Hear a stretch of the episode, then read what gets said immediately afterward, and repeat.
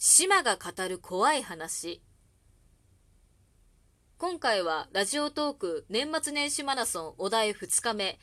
忘年会楽しむ派する派と私のちょっとした恐怖体験をお話ししたいと思います。まず年末年始マラソンのお題なんですが私は忘年会楽しむ派ですね。ありがたいことに今いる組織なんですが苦手な上司や苦手な先輩がいないんですよ。周りがみんな優しくて明るくていい人なんですね。もうそのメンバーと忘年会やったら楽しいに決まってるじゃないですか。で、さらに私、お酒が好きで、お酒にそこそこ強いタイプなんですね。もうこれは忘年会行くしかないじゃないですか。私、花から忘年会をスルーするっていう選択肢が頭になかったんですね。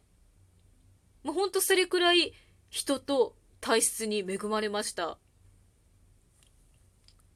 で、ここからは、まあ、テーマが忘年会ということなので、お酒に関する私のちょっとした恐怖体験をお話ししたいと思います。あれがちょうど二十歳の時ですね。仲間内で忘年会をやったんですよ。で、実は私、子供の時からお酒に対して並々ならぬ憧れがあったんですよ。の父と母の影響で洋画がすごく好きだったんですね。で、洋画の登場人物がかっこよくお酒を飲むシーンにすごく憧れてたんですよ。で、自分も大人になったらこんな感じでお酒飲もうって思ってたんですね。で、その忘年会に参加した時に、メニュー表を見た時、あ、私、ここにあるお酒何飲んでもいいんだって思ったらすごく嬉しくなってテンションが上がっちゃったんですね。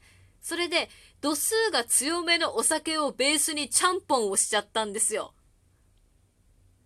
本当にいろいろ飲みました。確か、一番最初に梅酒ロックを飲んで、その後に焼酎を飲んで、ビール飲んで、また梅酒ロック飲んで、またちょっと忘れちゃったんですけど、度数が強いお酒を飲んで、っていうようなちゃんぽんの仕方をしたんですよ。で、しばらく経った時に、ずっと座ってるはずなのになぜか、小走りしてるような心臓の速さになったんですね。え、なんか、心臓がおかしいんだけど、って思った数分後、呼吸が異常に荒くなってきたんですよ。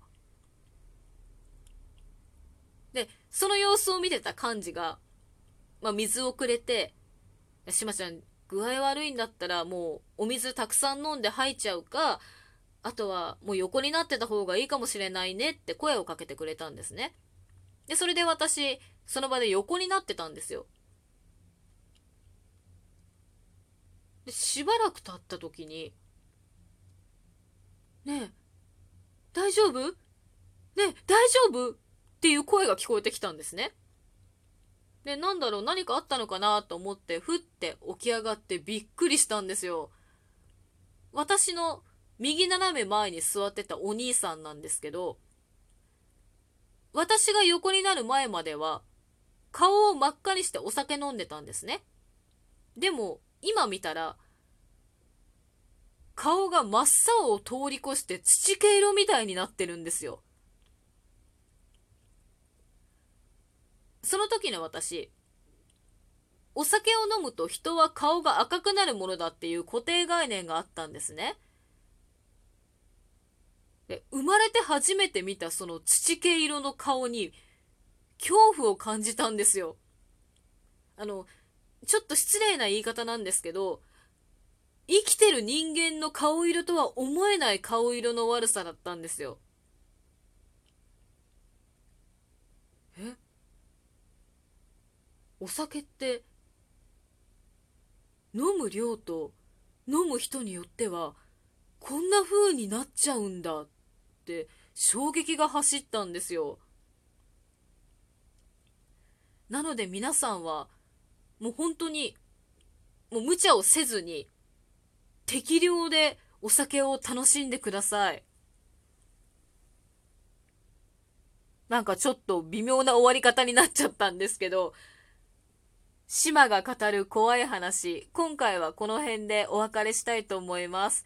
島でした。また次回もよろしくお願いいたします。